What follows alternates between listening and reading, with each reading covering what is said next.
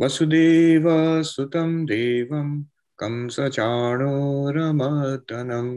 देवकी परमानन्दं कृष्णं वंदे जगद्गुरुम् All right. We are studying the seventh chapter of the Bhagavad Gita. And uh, we were on verse number. The uh, very beautiful verse, 16th verse, which we had done. I think today we have to do the 17th verse. Um, right? Go to The 16th, I'm going to do the 17th, right?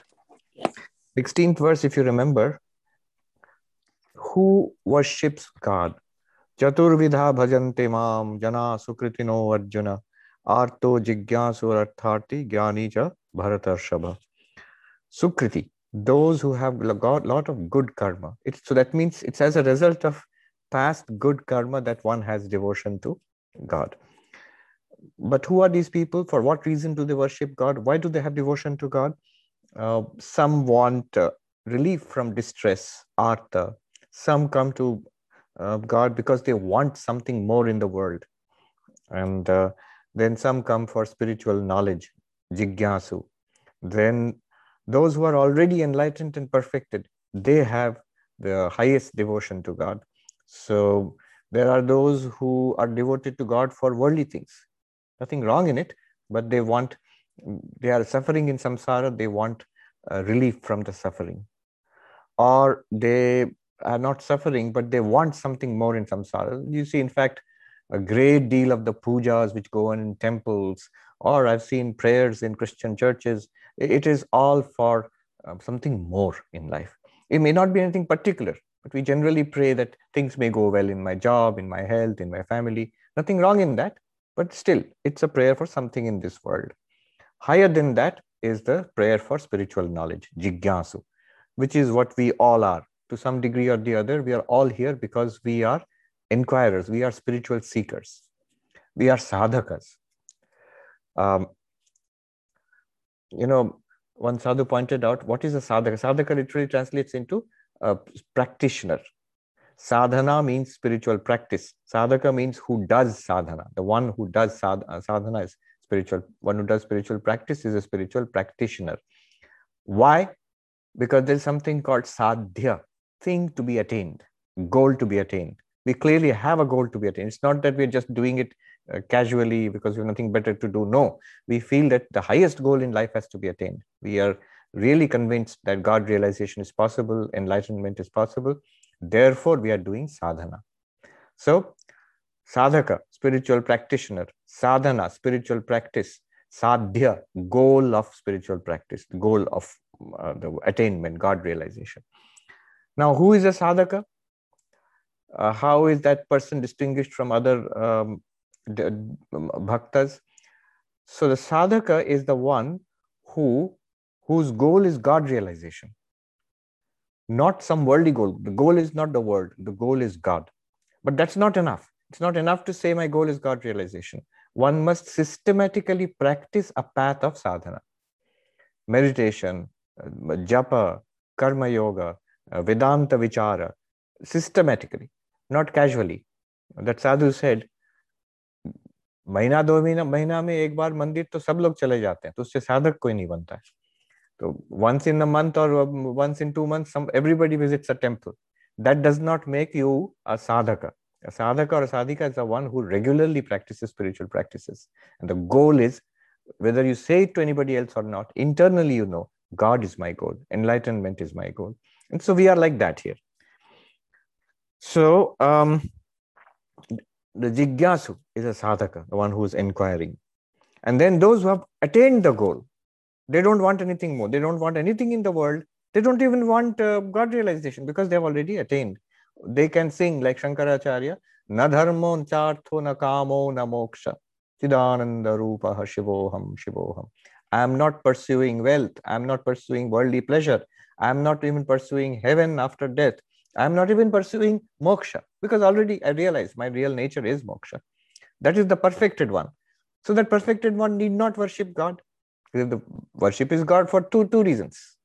One is worldly reason, relief from distress or attainment of something unattained. Second one is spiritual reason. I will get the vision of God or I will become a Brahmagyani. For that reason, I am praying to God. But both are already uh, not, the, the, enlightened one does not uh, want. The, the enlightened one does not want both. Then why should the enlightened one worship God? But here Krishna says the enlightened one, the Jnani, is the real devotee. For, for the Jnani, God is actually become real and um, one with God. So the enlightened one's Jnani's bhakti for God is the true unselfish bhakti. It, it, has, it is love for the sake of love. Does not want anything from God. Just God is lovable, so the Jnani loves God. That is the real bhakti, the uh, highest bhakti, where the bhakta does not want anything, not even moksha from God.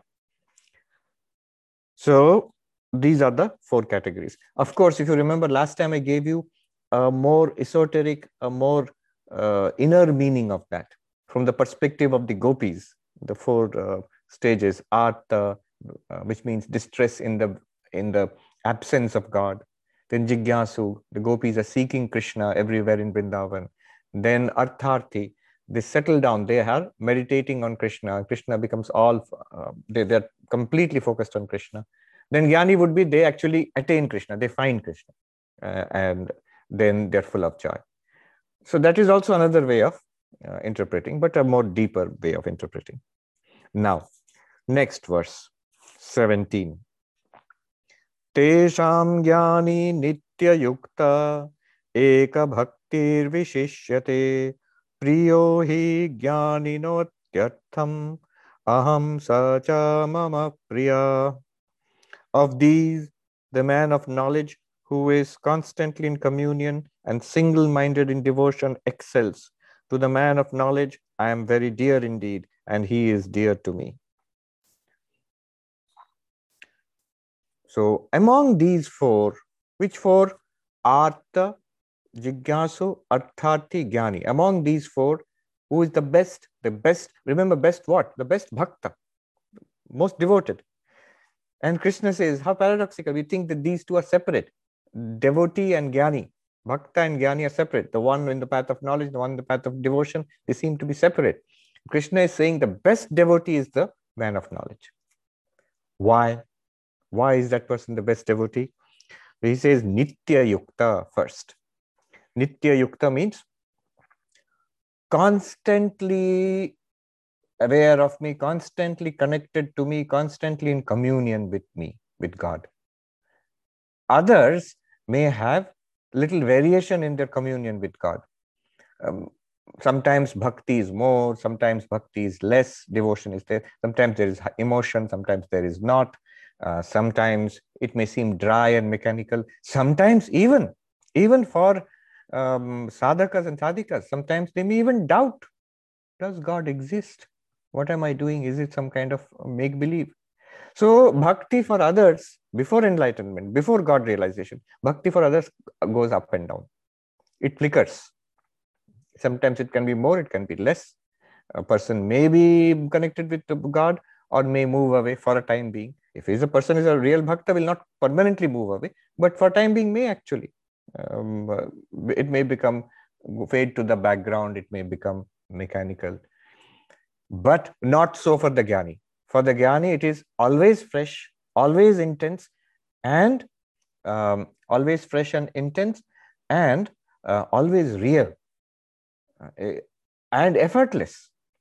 For others, they have to do practices. For the jnani, the bhakti is effortless. Why so? It's nitya yukta, ever connected. How is the jnani ever connected? You have to understand this way. From Advaitic perspective, it can be easily understood. Um, our own inner self, I, this awareness, I'm a sentient being, all of us, um, our own existence is always clear to us. Not that we are always thinking about it, not that I'm always thinking, I am, I am. I'm not thinking that. But if I ever want, it's present. It is more powerful than memory. We cannot depend on memory because sometimes memory we have a you know like tip up the tongue. I know what it is, but I can't tell you just now. It's or forgotten or I know I remember it, but I can't recall it now. So memory is, is, um, is even though it is all within us, it's still not reliable. Understanding, intellect, buddhi, still not reliable. I may understand something. I got it. After a few months, I had got it at that time. Now I've forgotten it. Or now I don't understand. I've become confused again. Hmm. Emotions are not reliable. Same thing you may love, same thing next moment you may hate. Or the love may go down. Um, intellect is not dependable. Uh, memory is not dependable. But one thing is dependable consciousness. Whatever it is, loving, not loving, you are aware. Um, remembering and forgetting, you are aware. Understanding, not understanding, you are aware. Awareness, consciousness, the sense of my own existence is always there and it's there effortlessly. To use memory, you need a little bit of effort. To intellect, more effort. To use emotions, all of those require effort. But your own awareness, your own existence, sense of existence is always present, effortlessly present. Actually, none of this is very controversial. I mean, if you look, one looks within, one will always find I am there. Not only that, you don't even need to look. We are so confident of our own existence, we don't even worry about it. Let me check once in a while whether I exist or not. We don't worry. All other things one may worry about. One never checks one's own existence. So we are so confident of it. Now, the only problem is this constant, ever available, effortlessly available existence is a very limited existence because we mix it up with the body mind it is existence with body subject to birth. I am not very sure that I existed before the birth of the body. It's subject to aging.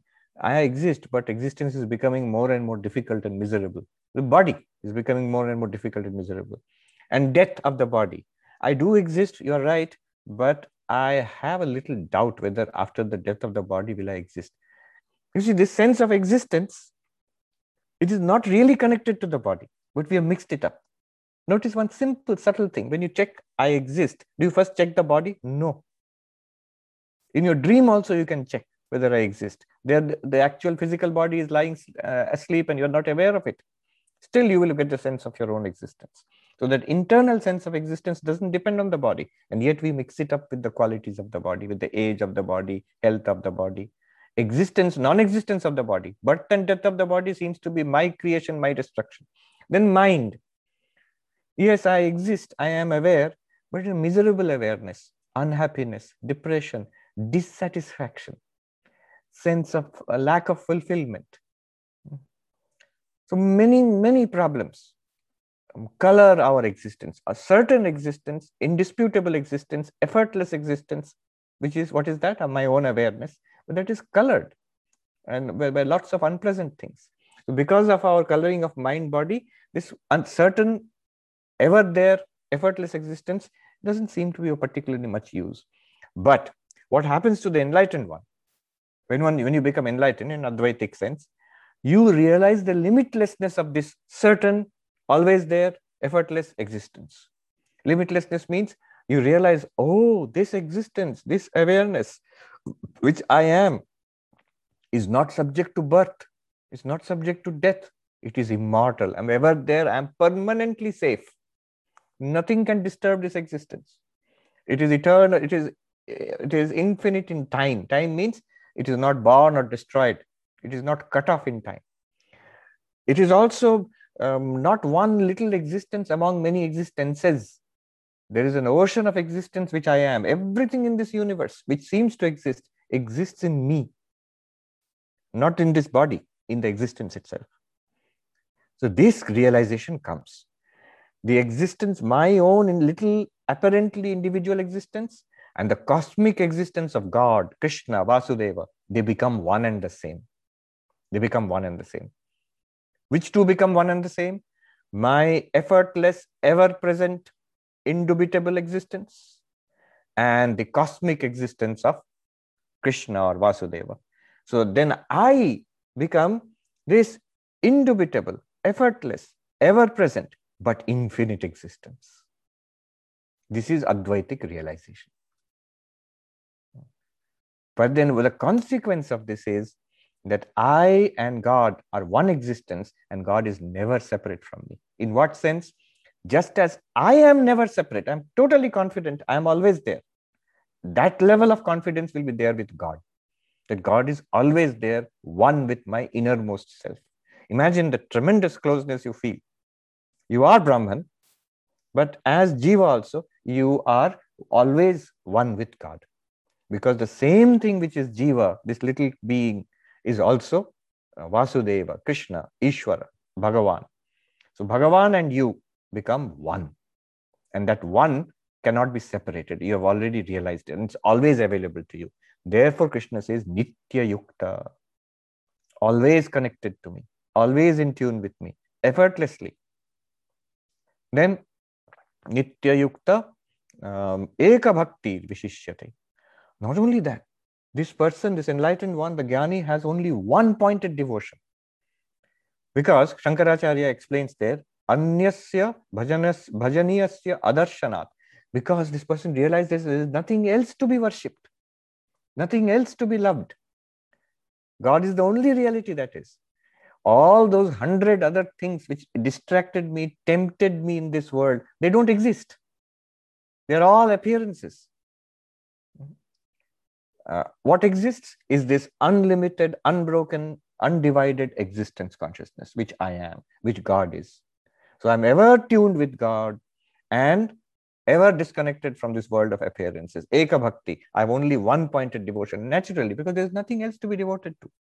What will I de- be devoted to? What, what will I uh, be attracted to in this world? World of mirages and appearances and ghosts and shadows. Nothing.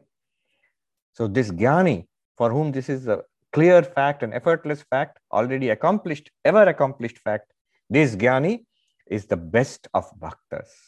This Jnani is the greatest of lovers of God, Krishna says. Eka bhakti vishishyate. This vishishyate means excels. Priyo hi jnanino atyartham aham. I am most dear to the jnani. Most dear because I am the very Atma of the Jnani, the very existence of the Jnani. One sadhu commenting on it put it nicely. Atyartham, he makes a play on the word Atyartham. Atyartham normally means most. Uh, you know, how is it translated in this book? Uh, Atyartham means I am very dear indeed, very dear, most, uh, in the sense of uh, exceeding everything else. Atyartham. But uh, this um, one commentator in Hindi, he makes this nice play on the word Atyartham. Artham means object, anything in the world. Atyartham means transcending all objective um, barriers. So, what separates us? Body separates us. Annamaya kosha, pranamaya kosha, manomaya kosha, vijnanamaya kosha, anandamaya kosha. The physical body, subtle body, causal body, these separate each of us. Yes, we are one existence and one consciousness, but it doesn't feel like that at all because we're very aware of what separates us. Uh, we are aware of bodies and minds and personalities is very different from each other because our attention is there. But this Jnani, Atyartham, jumps over these differences between this Jnani and Ishvara, between this Jnani and Krishna. No Annamaya Kosha, Pranamaya Kosha, Manomaya Kosha, Vijnanamaya Kosha, Anandamaya Kosha separate them. There is no separation of physical body, subtle body, uh, causal body. They're so close. They are one because they are, he's my own Atma. He says, Atyartham, most dear to me, transcending, jumping over all possible blocks or barriers. Such a Mama Priya. And he is also very dear to me. I am most dear to him because there's no boundary between his self and me. And he is also most dear to me because he is my own very self. And Shankaracharya says it is well known the most dear thing in the world is Atma. Atma is the most dear thing in the world.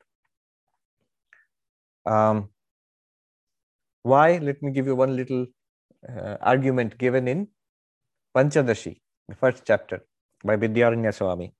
He says, So can you prove it? We keep saying Atma is the most dear thing in the world. He said, Yes, we can prove it. How do you know what is dear and what is not dear? That which is dear to me, I seek to get it and hold on to it. What, what is dear to me? Uh, the, the one which gives me happiness, pleasure. That which gives happiness to me is dear to me. That which is dear to me, I seek to hold on to it. That which is not ha- give, does not give me happiness is not dear to me. And if it's not dear to me, I do not seek to hold on. I can, I can seek to get rid of it. It could be things, it could be persons, it could be gadgets, it could be food, anything. So now, what, what do we have? If something gives me happiness, it is dear to me. Eat it or he, she, place, food, anything is dear to me. And if it is dear to me, I seek to keep it. Now, reverse it. If there is something that I always seek to keep, then it must be dear to me and it must be giving me happiness. So, what is the one thing that we always seek to keep? We are never seek to get rid of. It is my own self. Everything else I may seek to get or get rid of. But the self, we I never seek to get rid of. I always want to preserve it. I want to live. Immediately, somebody will say, What about suicide? But notice, even in the case of suicides, it's always something external. My own existence is not my problem. Then one would be always be suicidal all the time. No. Suppose I have great debt, I cannot pay it off. And then I, the great sorrow, I want to kill myself. Or there is some um, problem in uh, relationship or health problem. I cannot bear it anymore. I want to kill myself. But then isn't he trying to destroy the self? Isn't then the self not dear? No. Such a person, if you solve the problem, they'll be happy to live.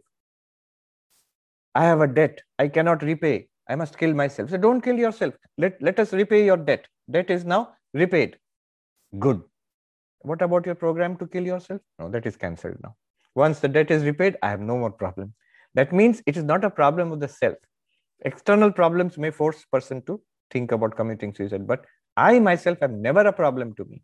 I, in fact, am always a source of happiness to myself. So, Atma is always dear to oneself. That is the argument. And Shankaracharya just says, because the Atma is always dear to myself, Jnani is my Atma, God says the Jnani is very dear to me. Then, actually, you can say Nitya Yukta Eka Bhakti Vishishyate. Nitya Yukta means one with, with, with God. The term used in Vedanta is Pratyak Chaitanya. Chaitanya means Pratyak means inner, innermost um, consciousness. What is our innermost experience? Awareness. That is our innermost experience. Abhinna, non different from that. Bhinna, different. Non different from that is God. What is Ishvara? This Pratyak Abhinna Chaitanya is one and non different from the our innermost consciousness, this our awareness. Therefore, Nitya Yukta. And Eka Bhakti Vishishyate. There's only one thing that the Jnani will love, that is God and God alone, because everything else is an appearance. The world is an appearance. This is another way of saying uh, Brahma Satyam Jagat Mithya Jiva Brahmeva Napara. Basically, it's another way of saying that. Then, so the Jnani is most dear to you, others immediately they feel left out. This is not just, they feel it's unfair. So you don't love us if they're complaining to God. The other three types of devotees. You love only the Jnani and God says, No, no, no, of course not. I love everybody. Then uh, in number 18, that God has no favorites. Udara sarva vete jnani tvatmeva me matam asthita hi yuktat asthita sahi yuktatma mame vanuttamam gatim. All of these are indeed noble but the man of realization I regard as my very self. For with his mind fixed on me, he has taken refuge in me alone as the highest goal. Udara sarvayete. What a nice word to use. Udara means liberal. So all are liberal, not in the political sense. It means in the sense of being uh, good people, uh, open people. Uh, they're not small, they're not petty, they're not mean. All are good. All those who are devoted to God even if they're devoted for money, even if they're devoted for some worldly purpose, let my disease be cured. But eh, you see, they have that faith in the existence of God. Therefore, in crisis, in serious problem, they're going to God. Or in lot of desire, I want, I'm so greedy for money or success, they're going to God. Often that is a sign of real belief. Because when they are eh, in pressure, in a corner, in a tight spot, whom do they turn to? To God. It may not be so in so many uh, so called uh, devotees who say, I don't want anything in the world, I want only God. Moment they're in a tight spot, they catch hold of everybody except God. Which means this is something that reminds me of what Ayan Maharaj was saying that intellectual assent kind of belief and a real belief. The French existentialists, they got it right. They used to say that, that uh, don't listen to what a man says, watch what he does. So in pressure, eh, under trouble, whom do I run to? Do I run to a powerful person? Do I run to my wealth? Do I run to my power? Or do I run to God? For worldly purpose also. So they are great people. Anybody who has devotion to God is a great person. So look, look at how liberal Krishna himself is. He is not saying that, oh, you want me only for your worldly purposes, then you are not a devotee. No, for anything that you uh, approach me and you love me for that, uh, I, I, I, um, I love you and I will protect you and I will fulfill your desires also. Udara sarvaeva. All of them are liberal just by the fact that they are devotees. That makes them all great people. But the Jnani is, he repeats again, Jnani and I are one. Jnani to Atmaiva. And he's so hum humble here. Krishna says, Me matam. This is just an opinion. This is what, I, what I'm saying. Sri Ramakrishna often used to do that when he would give some very high teaching and others did not agree, he was giving it to maybe some close disciples. Um, then he would look at the people who did not agree and he would say, Oh, that was just something between us. You take as much as you like. And some, it's just my opinion. Uh, Krishna is saying here, he's not giving up his point that Jnani and I are one reality. Why? Astita sahi yuktatma mameva anuttamam gati. This one, realizing that he is one with me, remains completely focused on me as long as he lives and will attain to me. Anuttamam gatim. What is Anuttamam gatim? Moksha. Full realization and liberation from samsara. The matchless goal, the final goal of spiritual life. This one will surely attain. Others. So what about others? They too will attain this, but it, it might take a, it might take time. This one has the desire for success that one has the desire for um, you know learning or or popularity so god will say good they're devoted i'll make sure that they get what they want in the next life the next life this one will become um, you know great success in, in life and whatever he or she does will will be successful that one wants to be popular that one will have maximum number of facebook followers like this god will make sure that you get your popularity your success whatever it is and then to higher spiritual goal, uh, God realization. So all will attain to God, but that might take a much longer time for others. This one will surely attain in this birth. There is no doubt about it. Will attain to God realization and liberation.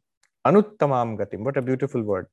Matchless, without parallel, highest goal, anuttamam, which nothing, that's something that cannot be exceeded.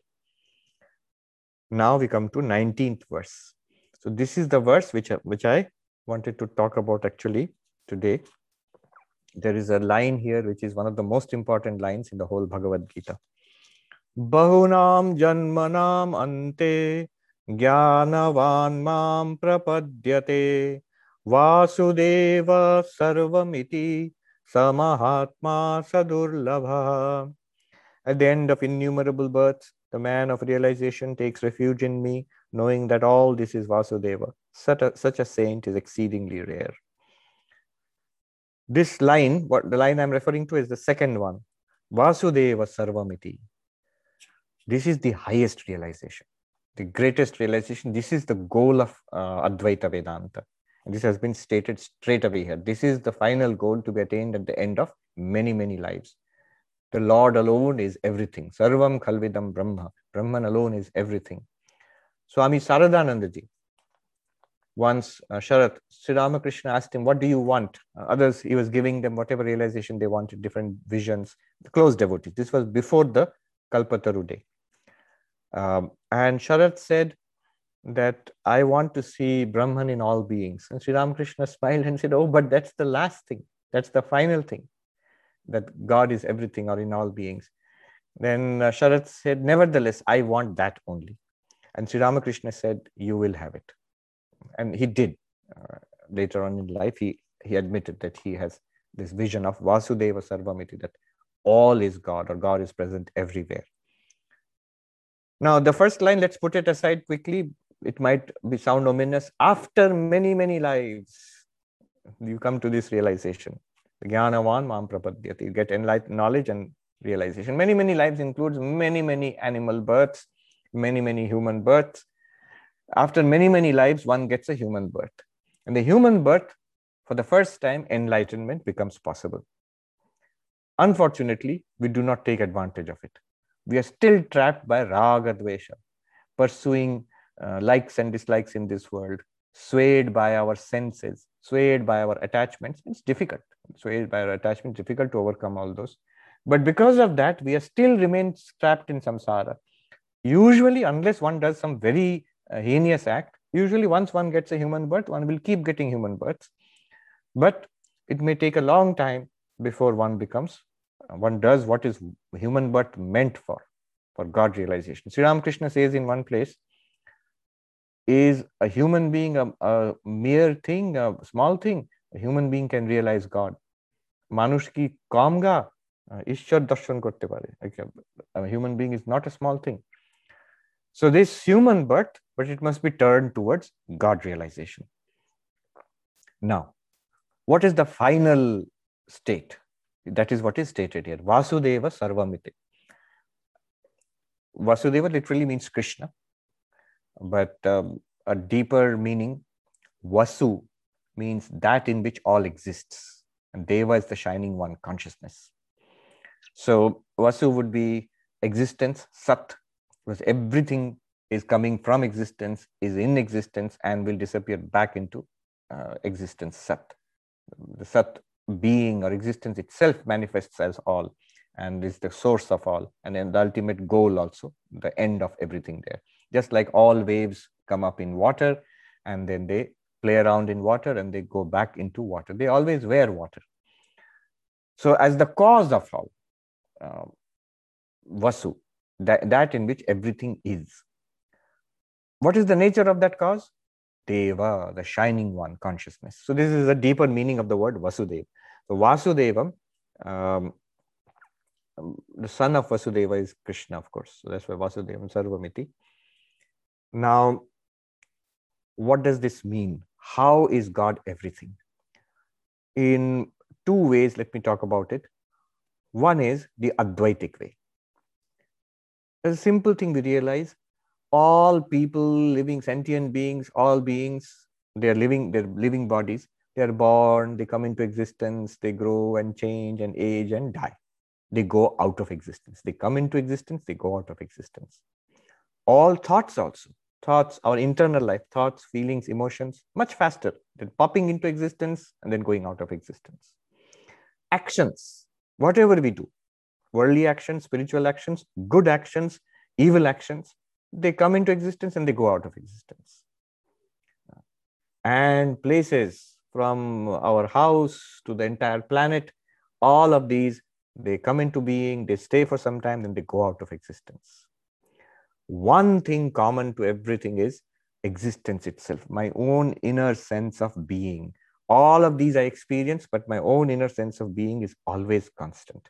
At no time is it possible to experience oneself as not being. The very possibility of experience is there only when you are. Your own existence is, it's illogical not to exist for you, your, uh, your own inner being. This is a strange kind of logic, but it's actually true. Now, this constant inner being, um, everything appears and disappears in it There's logic here that if, if there is such a thing as being, existence itself, then naturally everything that exists has come from that, is in that, will disappear back into that. Because nothing can be there without existence. Anything is means it exists. So in Sat or in being, everything is there. So that if Sat alone was there before this creation came, and then Sat alone remains at the end of the creation of the universe, and the universe disappears, is dest- destroyed. Then in the middle, when we are seeing all of this, it must be that Sat alone, that being alone. What was um, Gaudapada puts it another way, negative way. What was not there earlier, what will not be there later, is also not there right now. what was not there earlier? Everything. We were not there as this, uh, living limited beings. We were not there earlier. Before our birth, we did not exist as these beings. And we will not be there very soon after our own deaths. We will not be there, not as these beings.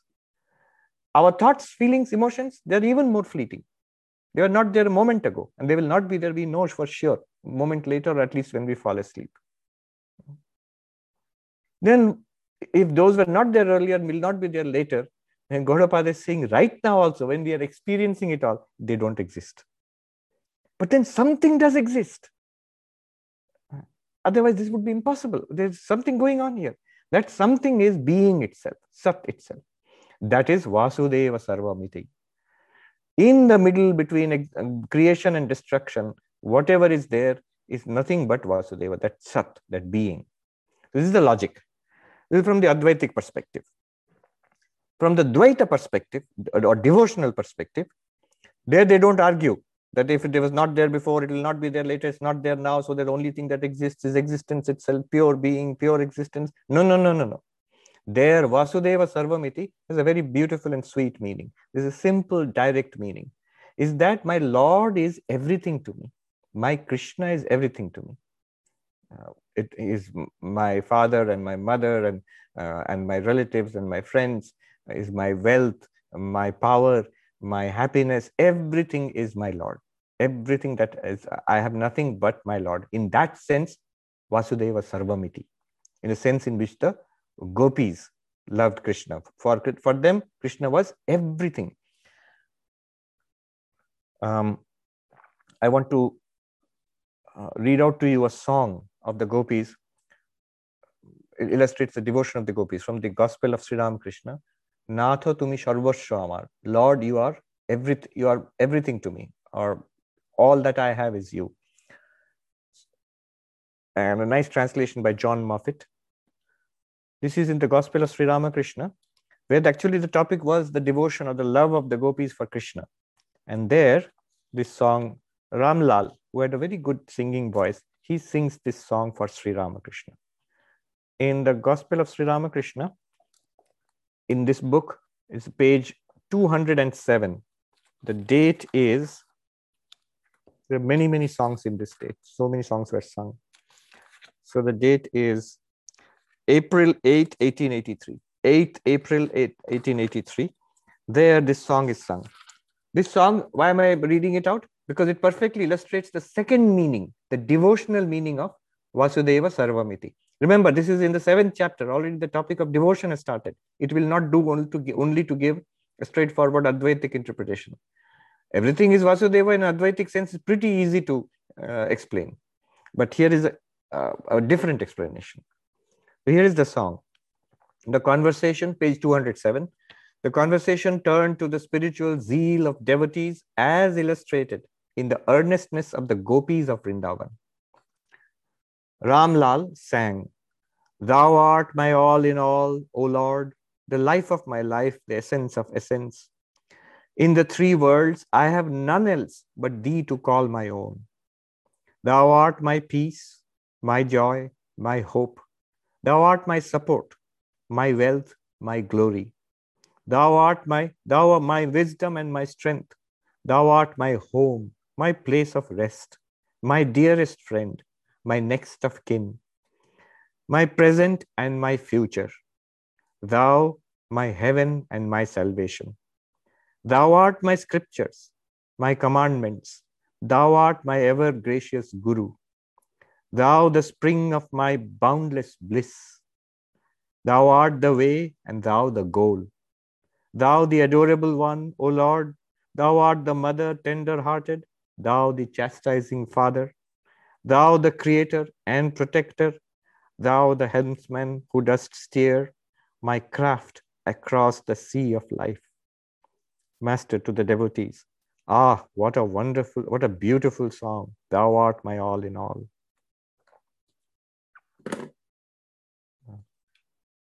So this is the second meaning of Vasudeva Sarvamiti. God is my all in all.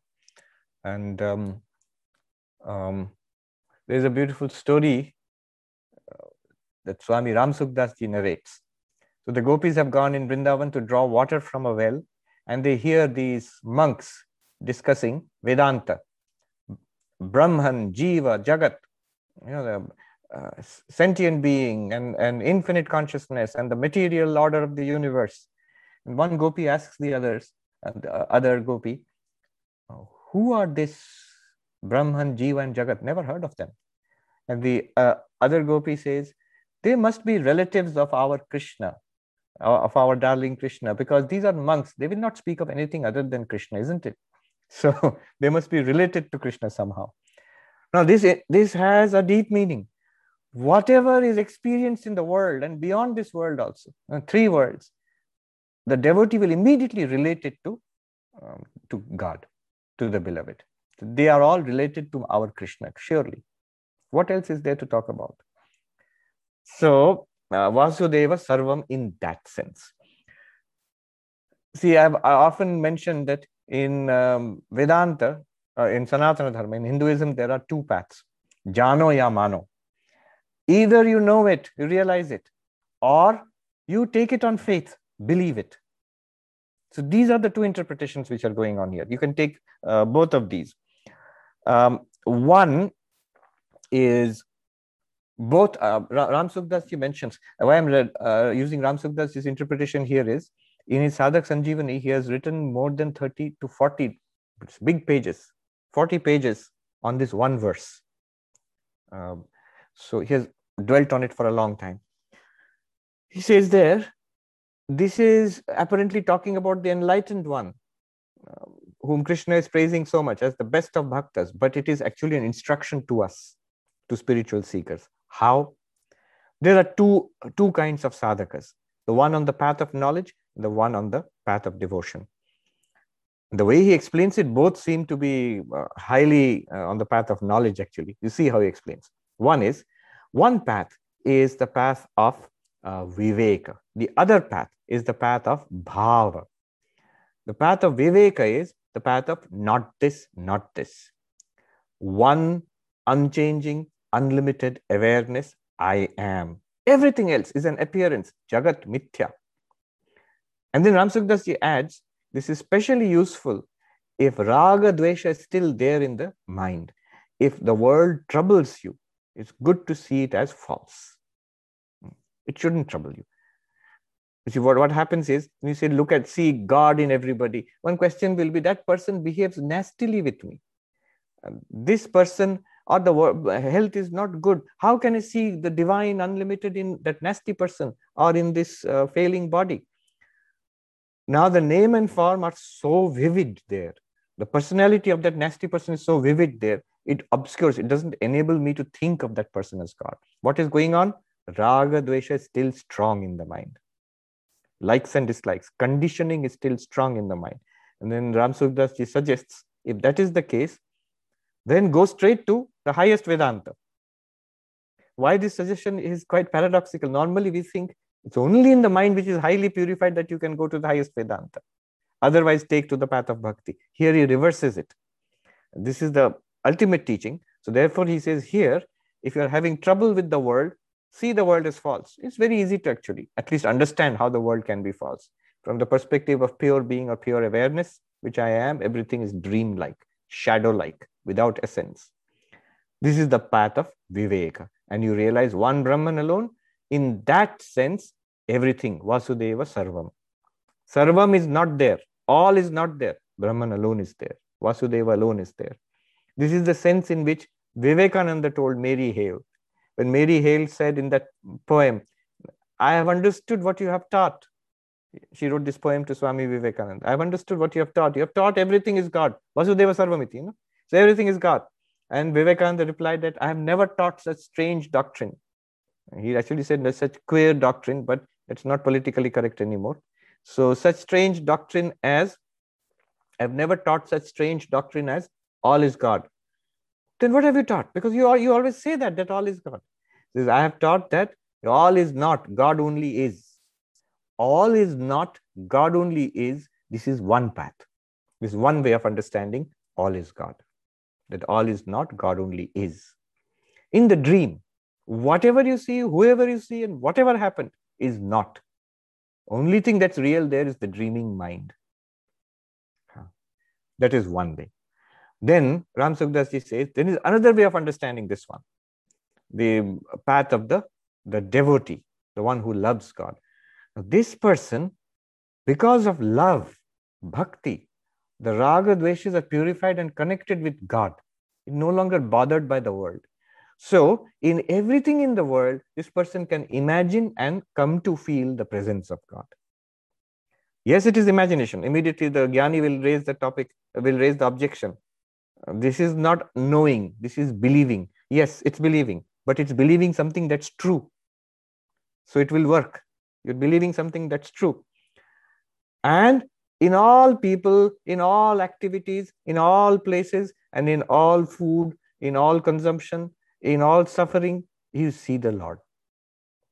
You don't deny the suffering or the enjoyment. You don't deny the persons or the places or the activities, things which are going on. Yes, all is there, and my Lord alone is is what is appearing as, or not even appearing. The word appearing will take, make it Advaita.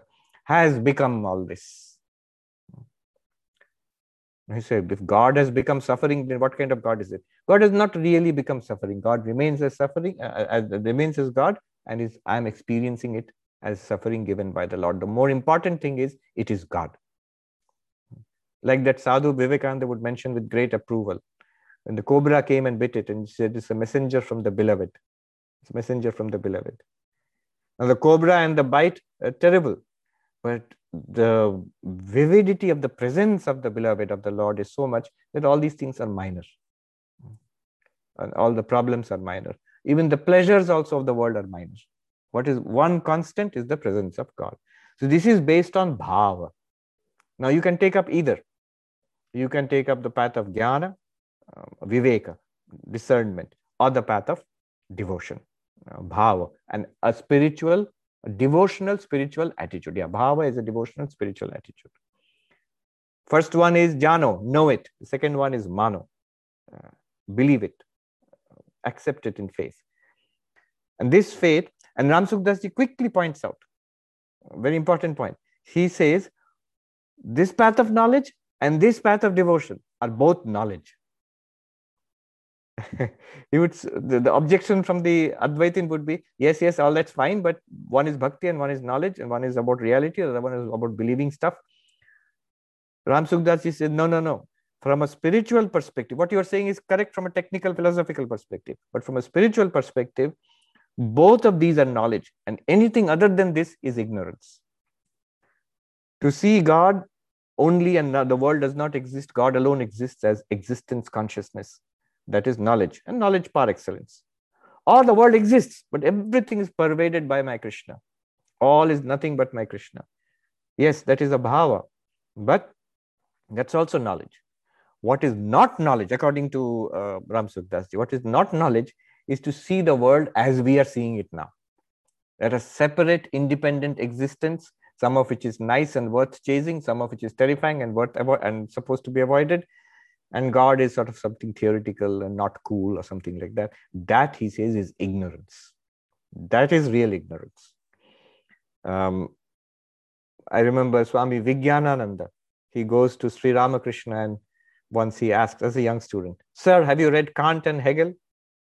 And Sri Ramakrishna said, Oh my goodness, all that is ignorance. Why are you reading all that? Now, what does it mean? Unless one has actually realized God, whatever you do, whether it is religion, science, art, is still in the realm of ignorance. In the Mundaka Upanishad, the Rishi says, Dve vidye. There are two kinds of knowledge to be learned. Parachaiva paracha, the transcendent higher and the empirical lower. And then he goes on to say what is the lower knowledge and what is the higher knowledge. Uh, lower knowledge is everything that you can think of in those days. Tatrapara Rigveda, Yajurveda, Samaveda, Atharvaveda, Shiksha Kalpa, Vyakaranam, Niruktam, Chando, Jyotishamiti. What is the lower uh, kind of knowledge?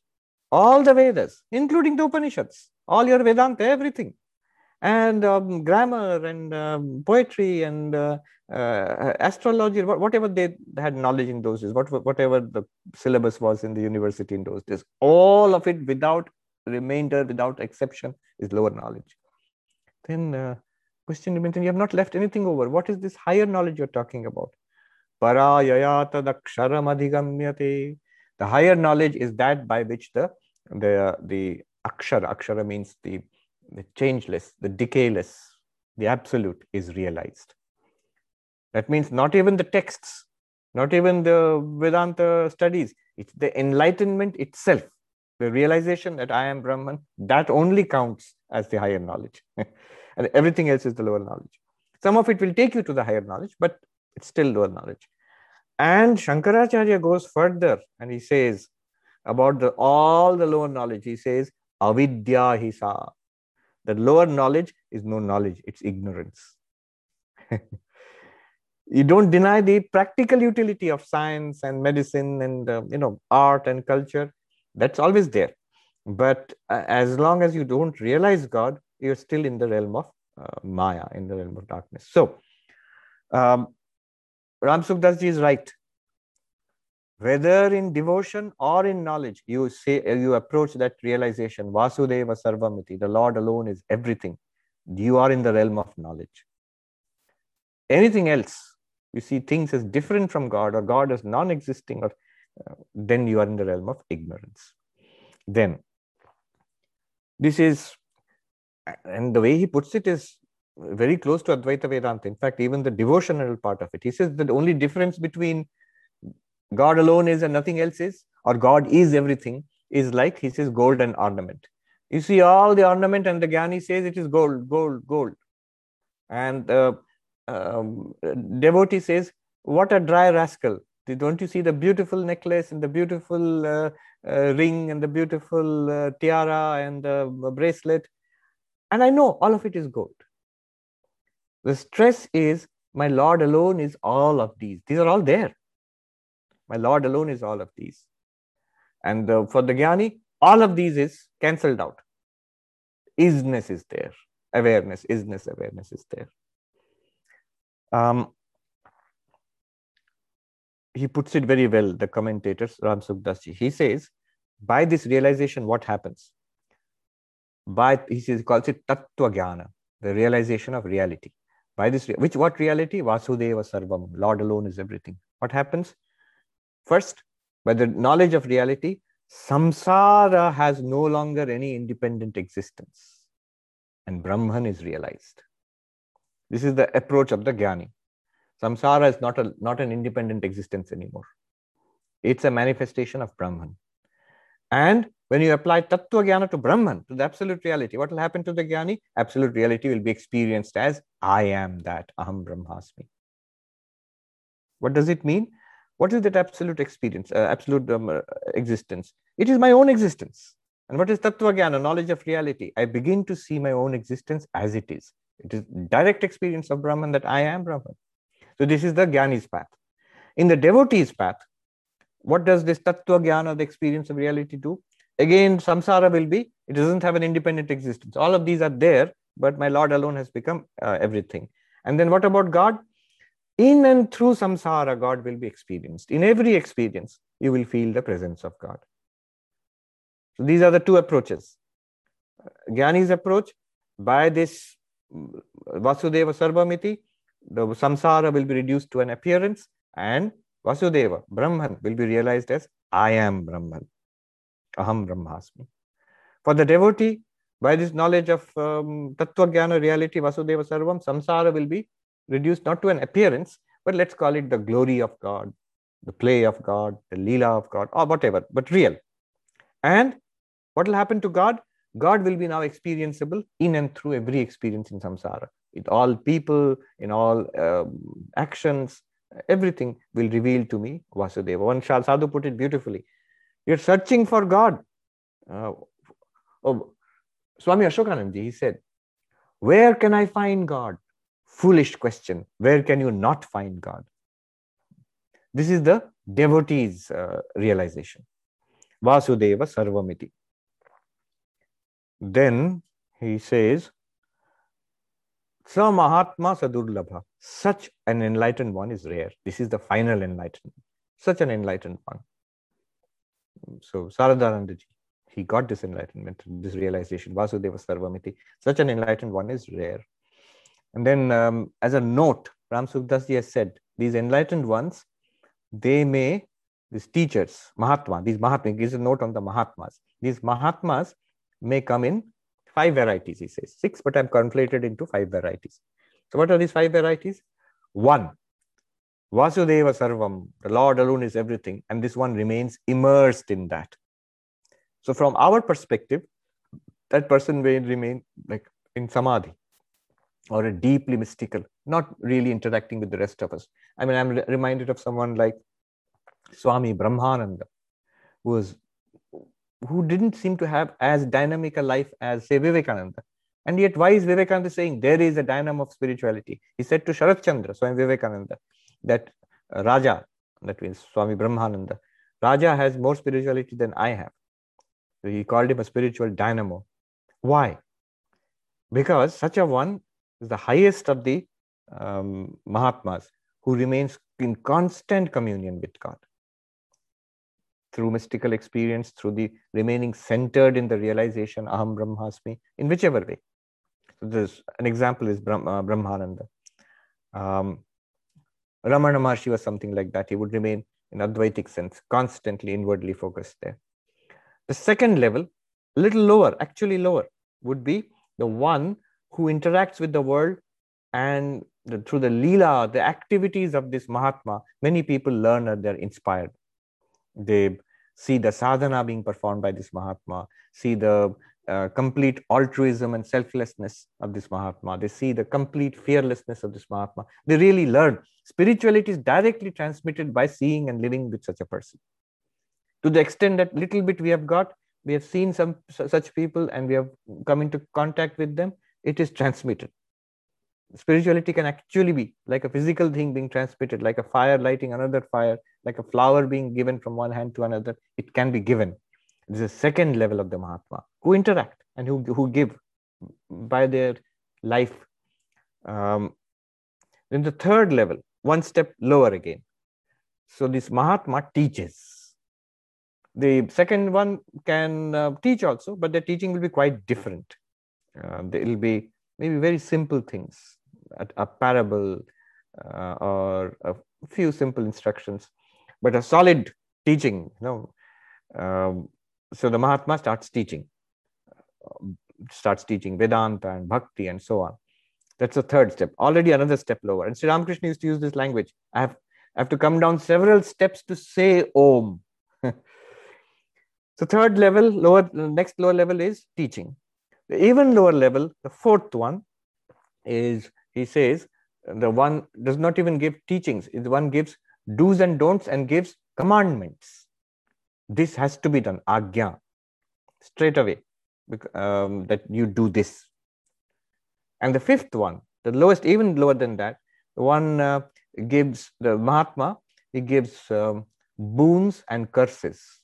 So he may help people by granting their desires or punish people or said rectify them by cursing them now these five levels these are not levels of the mahatma this has to be realized these are the these are the levels that the Mahatmas operate on to help different levels of devotees. There are some devotees who can just by seeing and being in the presence of the completely absorbed uh, Mahatma will become highly inspired. Other devotees have to see him in action. The another devotee with a slightly lower mind will have to be taught, actually given lessons.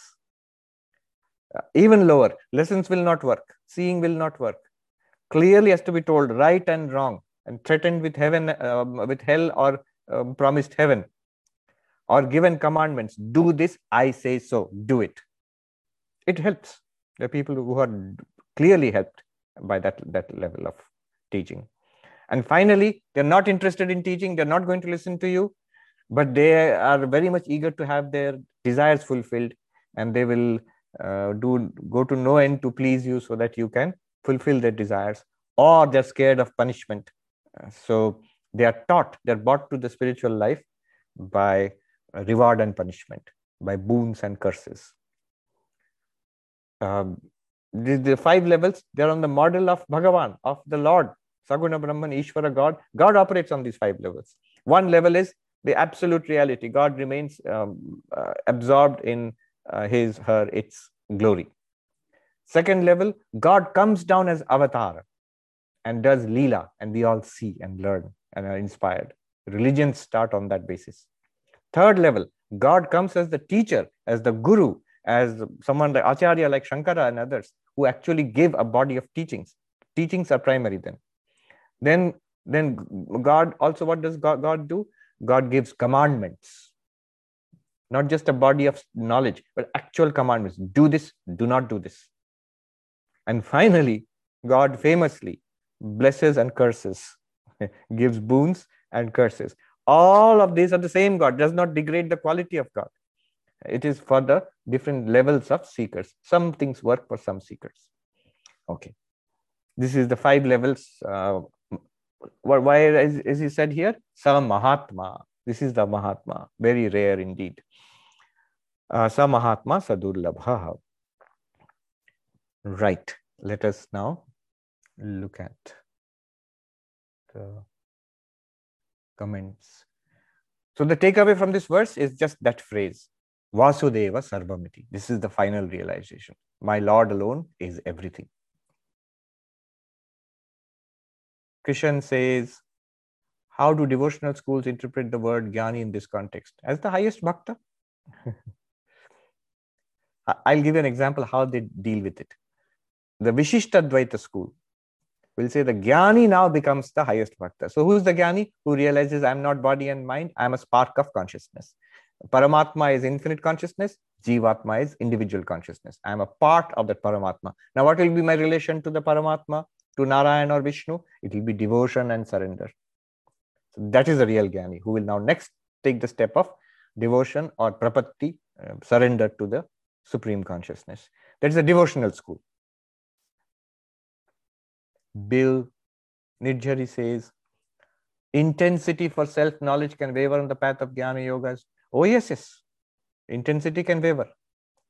Uh, but what, I'm, what it says here is the one who has realized I am Brahman already. For that person, there will be no wavering.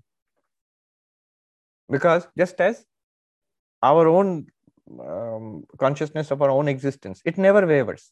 You don't have to be a philosopher. Everybody, every sentient being, not even human being, every sentient being is aware that he, she, it exists, unwavering.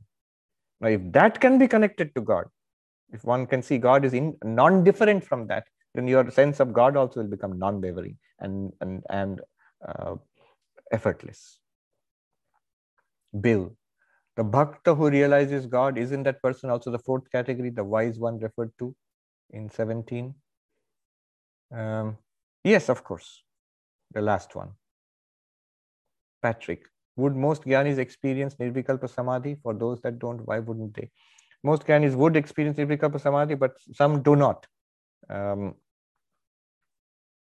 sometimes Sri Ramakrishna would say, or darshan havena, bhav havena, or gyan have. The person will not have mystical experiences, but will get enlightenment. Is it possible at all to get full enlightenment without Nirvikalpa Samadhi? Yes, technically, yes. Um, even someone like Swami Brahmananda, we are reading, he's saying that the ways to get enlightenment, sadhanas, he says, japa and dhyana, he says, or he says, discrimination. Uh, so clearly the Vedanta Vichara, inquiry, he says that is also that's a part of, of enlightenment. And then he says that when with samadhi this thing becomes very clear with discrimination viveka the path we talked about with viveka one may get a glimpse of it he says so in for most cases when the minds are not purified enough they probably need powerful experiences like samadhi to make it clear enough if it is clear enough to you already then you don't need it what what will samadhi do it will just confirm what you already know um, or that uh, I am that. Uh, what is his name? Our uh, Nisargadatta Maharaj. when one place he was asked about various kinds of samadhis and asked that, do you have them? And he says, no. And he says, if I want, I could get them. And he says, they are also very valuable. He agrees that, that if you can get them if you want. And they, these samadhis are very valuable. But what I have already got is highest. It's the final thing. So I don't, uh, I don't see why I have to put my mind in that particular. He didn't explain so much, but he just said, yes, one can have it. Yes, they are valuable. I don't see the need for it after uh, getting what I have got. Abhijit says, the line from verse 7.17, Jnani Nitya Yukta Eka Bhakti Vishishyate reminds me of a line from Abhanga of Sant Jnaneshwar. Eka Tattvanam Drudadhari uh, Mana. The one principle as the name, hold it steadfastly in the heart. Yes, very beautifully put.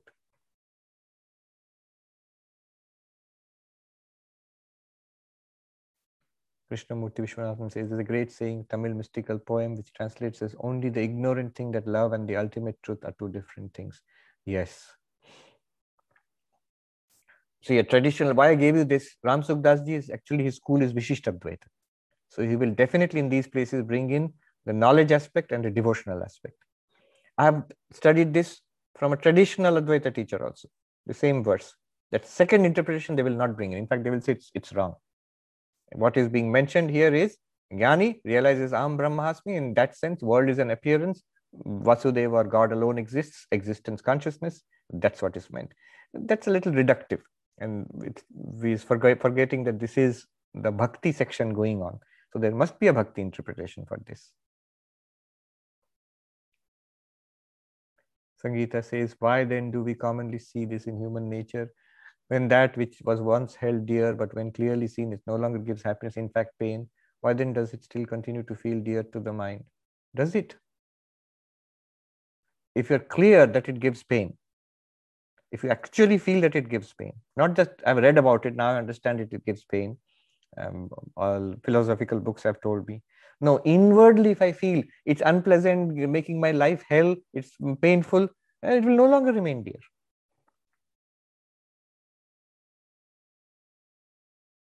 Gaurav says, this reminded me of you talking about difference between all is God and only God is, referring Swami Vivekananda's quote.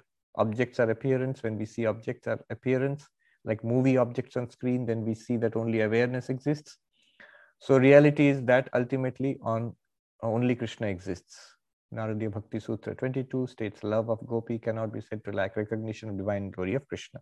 So can we assume that gopis had correct understanding of reality? But were acting due to divine Maya of Krishna.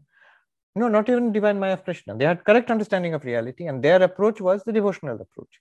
So that is what is a more comprehensive way.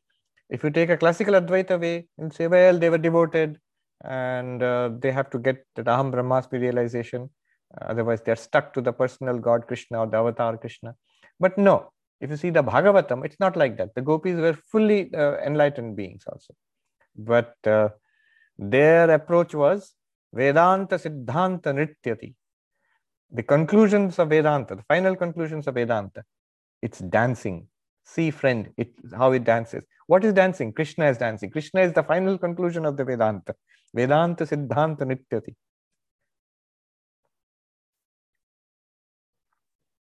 Then Rama says, this reminds me of you talking about two reasons why the word, word mithyatvam is taught. First reason for vairagya and second to see the same reality everywhere. Yes, this is an important thing to learn. One sadhu put it nicely. Um, Jagat mithyatva, falsity of the world. Why? What is the purpose of it? Why is it stressed? One, he says, people think it's for vairagya, dispassion. So notice how Ram Sukhdas ji said, that the first path can be taken by people who have some attraction and repulsion for the world. If the world still troubles you, tempts you and scares you, terrorizes you, then you take the path of um, Vairagya, Jagat Mithya, the world is false. This is the preliminary reason. As uh, Rama has pointed out here, this is, the, this is the first reason why falsity of the world is taught.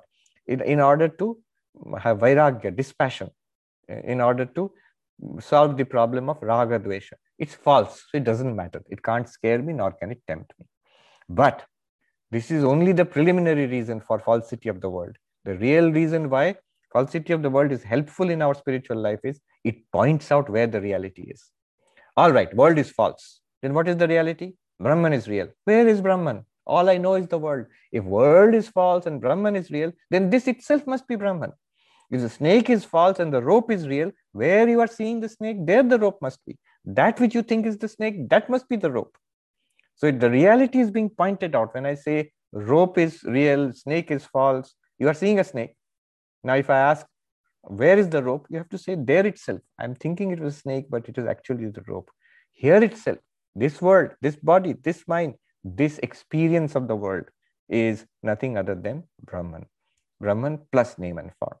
This is the meaning of, deeper meaning of falsity of the word. Jayashree says, what does Ishta Devata mean?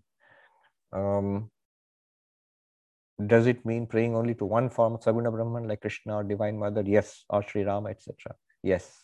Can Ishta Devata be more than one form of Saguna Brahman? No. It is one more than one form. You know that all forms are nothing but your Ishta. But it's a great thing to focus the mind. Each Ishta comes with a mantra, a whole you know there are um, Puranic stories there are rituals there are methods of worship there's an iconography there are images there are pictures. So much is connected with each ishta whether it is shiva or kali or uh, ganesha or the avatars rama or krishna. So such vast literature is there. So many practices so many rituals so many songs so many lives of saints. All of that comes uh, with each ishta those are the extras toppings which come with the Ishta. That is enough for a person to have the Ishta and Ishta Devata and you can practice. But you know, it's also more than that because you know all the forms, all the other Ishtas uh, and the absolute reality, Nirguna Brahman, are the same thing. I think Anuradha has raised her hand. Can you unmute yourself?